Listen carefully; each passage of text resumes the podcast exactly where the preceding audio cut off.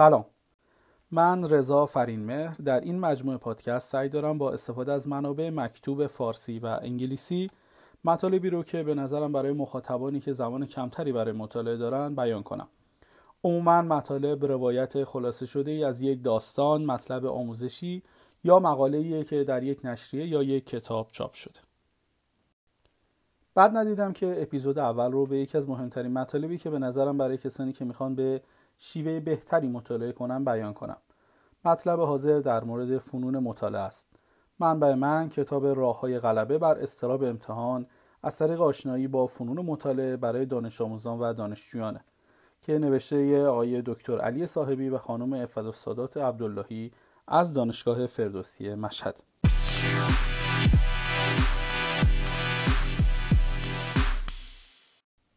نکته جالب در مورد این کتاب اینه که این کتاب رو استاد عزیز من جناب آقای دکتر مصطفی عباس دادگان استاد دانشگاه علم سند قبل از مهاجرتشون از ایران به بنده داد. البته من اون موقع کتاب رو چون روش نوشته بود برای دانش آموزان خیلی جدی نگرفتم. تا موقعی که به یه دوست عزیز کنکوری اون رو امانت دادم. بعد از برگردوندن کتاب و تشکر زیاد اون دوست عزیزمون منم کنجکاو شدم که کتاب حداقل یه تبرقی بکنم و تیتر مطالبش رو ببینم.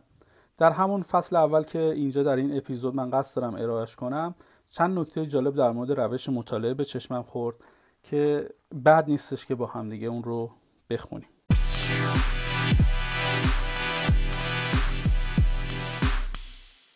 فصل اول چگونه درس بخوانیم؟ فرایند درس خواندن یک دانشجو در دوره تحصیلات دانشگاهی در طول سالهای دبستان و دبیرستان بیش از 22 هزار ساعت وقت صرف درس خوندن می‌کنه. این زمان رو می‌تونه با بکارگیری فنون فعال مطالعه تا حد قابل ملاحظه ای کاهش بده. ولی اکثر محصلین به هیچ وجه واقعا یاد نمی‌گیرن که چگونه درس بخونن. این فرایندیه که انتظار میره اونها به خودی خود یاد بگیرن. درس خواندن مؤثر و درست خواندن خطکشی زیر خطوط و دوباره خونی نیست. فرایند جدید شما در درس خوندن شامل خواندن نوشتن فکر کردن و یادآوری خواهد بود. این امر مبتنی بر فرایند یادگیری مرحله و عملا در مقایسه با روش های درس خوندن قدیمی خیلی وقت کمتری از شما می‌گیره. در آغاز شاید به نظر برسه که این روش جدید وقت زیادی می‌گیره ولی هر مرحله اون وقت کمی رو می‌گیره و چون روش بسیار نظام یافته و منسجمه در مواقع امتحان مطالب رو بهتر به یاد میارید این امر مکررا توسط دانش آموزان و دانشجویان به اثبات رسیده که خواندن و یادآوری کردن خیلی موثرتر از اینه که تمام وقت خودتون رو صرف خواندن و علامتگذاری نکات و واژه های مهم کنید. پروفسور آرتور گیتس در تحقیقات خودش ثابت کرده که اگر 20 درصد وقت خودتون رو به خوندن و 80 درصد بقیه رو به یادآوری اختصاص بدید این کار در یادگیری دو برابر موثرتر از اونه که تمام وقت خودتون رو صرف خوندن کنید. تنها راه یادگیری اینه که به طور فعال درگیر جذب و تلفیق مطلب بشید درس خوندن یه فرایند انفعالی و بیتحرک نیست بلکه یه فرایند پویاست. برای گرفتن یه چشمانداز کلی از کتاب یا فصل مورد نظر اول اون رو ارزیابی کنید متن مورد نظر رو سریع ورق بزنید به طوری که با صرف دو دقیقه وقت اطلاعات لازم برای جواب دادن به این سوالاتی که من میگم رو به دست بیارید. یک سازمان کتاب چگونه است؟ دو چه مباحث اصلی مطرح شده. سه دشواری متن تا چه حدی است و نحوه ارائه و بیان مطلب تا چه حد مشکله کار خودتون رو با تنظیم یادداشت‌های خود بر اساس سازمان و طرح کتاب شروع کنید. تصمیم بگیرید چه مقدار می‌خواهید یاد بگیرید. یه نمودار بکشید تا به شما در سازماندهی مطالب کمک کنه. اطلاعات مهمتر رو طرف راست و جزئیات رو در طرف چپ بنویسید.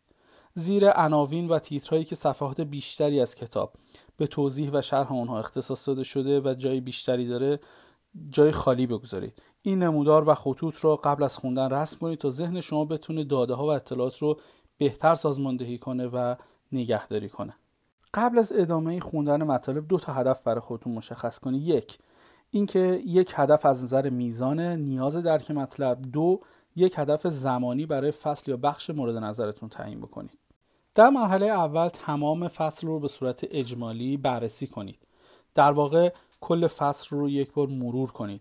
هدف از این مرحله اینه که شما با نحوه ارائه مطلب آشنا بشید نه اینکه اون رو به دقت بخونید. تمام عناوین درست رو بررسی کنید هر کدوم از این عناوین رو به صورت یه سوال در برید تا بتونید بعدا به اون جواب بدید. حالا وقت اونه که فصل مورد نظرتون رو با حد اکثر سرعتی که می‌تونید مفاهیم اصلی رو بفهمید مطالعه کنید. پس از هر صفحه یا هر ایده اصلی به یادداشت‌های خودتون مراجعه کرده و جزئیات کمکی رو به اونها اضافه کنید. بیشتر از یک صفحه بدون یادداشت برداری نخونید. این یک اصل مهم در درک و به خاطر سپاری مطالب کتاب‌های به خصوص درسیه. به طور مداوم با خلاصه کردن متن در یادداشت‌های خودتون به زبان خودتون نسبت به مطالب واکنش نشون بدید.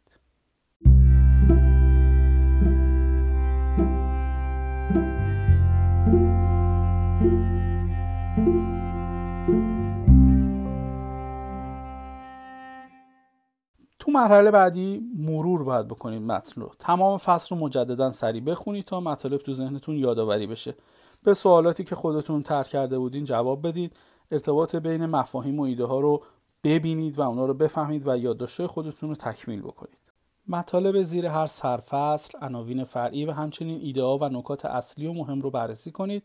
این کار صرفا بیش از چند ثانیه برای هر صفحه طول نمی‌کشه ولی در عوض کلیات و راهنمایی های مهمی راجع به مطالب در اختیارتون قرار میده و این امکان رو برای شما فراهم می‌کنه که نکات رو بعدا سریعتر بخونید. در مرحله بعدی فکر کنید و یادداشتاتون رو به خاطر بیارید. برای نظم دادن و یادآوری مطالب زمانی رو اختصاص بدید.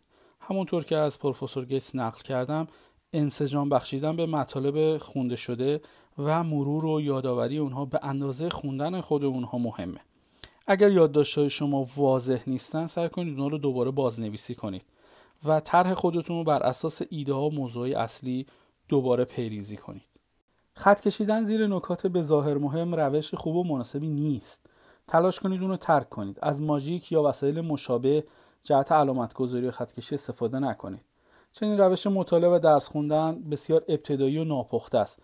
چون شما تا تمام فصل رو نخونید در موقعیت نیستید که بتونید در مورد اینکه کدوم نکته مهمتره قضاوت کنید. این نکته باعث میشه که یادگیریتون به تعویق بیفته. با این روش شما به جای فهمیدن مطلب صرفا اونها رو رنگآمیزی می‌کنید. اثر ماژیک و نظایر اون دائمیه. در مورد مفاهیم ارائه شده در فصل فکر کنید و سعی کنید اونها رو به زبون خودتون شرح بدید. یادآوری اطلاعات رو با کمک و بدون کمک یادداشت خودتون تمرین کنید. حتی امکان با استفاده از یادداشت خودتون درس رو یاد بگیرید. قدر مسلم اینه که یادداشتها از کتاب درسی قابل فهم ترن وقتتون رو صرف دوباره خونی کتاب درسی خودتون نکنید.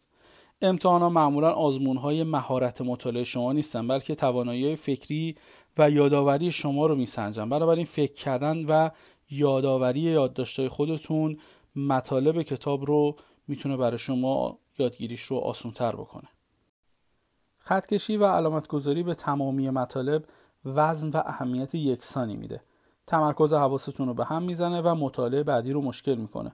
تا حالا سعی کردین یک کتاب کهنه رو که قبلا با ماژیک خطکشی شده یا رنگ شده بخونید و ببینید که چه احساسی به شما دست میده به جای این کار از یه مداد استفاده کنید و ایده های مهم رو علامت گذاری کنید. هر وقت مطلب مهمی رو به نظرتون اومد یه علامت تیک در حاشیه صفحه و در طرفی که اون نکته قرار داره بگذارید. با این کار نکته مهم مشخص میشه و چون با مداد علامت زدید علامت گذاریتون هم دائمی نیست.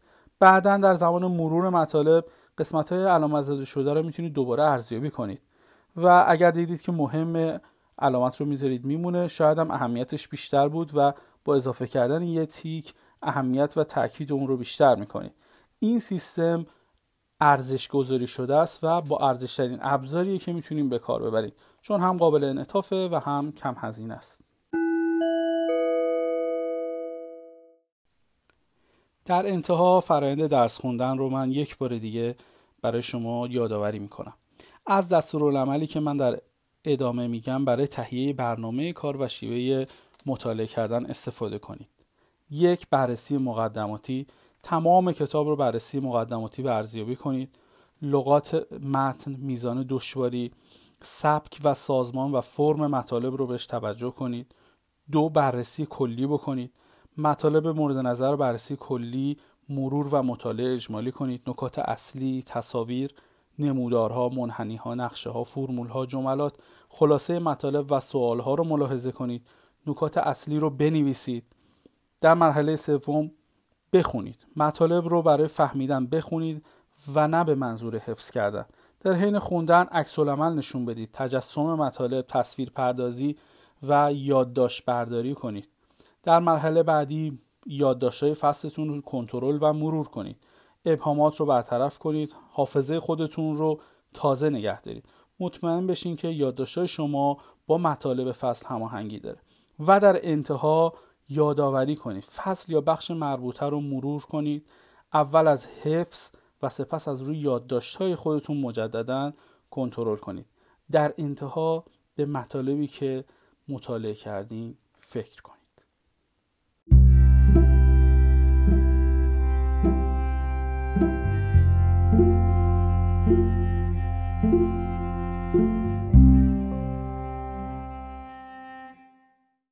The podcast you just heard was made using Anchor. Ever thought about making your own podcast? Anchor makes it really easy for anyone to get started. It's a one stop shop for recording, hosting, and distributing podcasts. Best of all, it's 100% free. Sign up now at anchor.fm slash new. That's anchor.fm slash new to get started.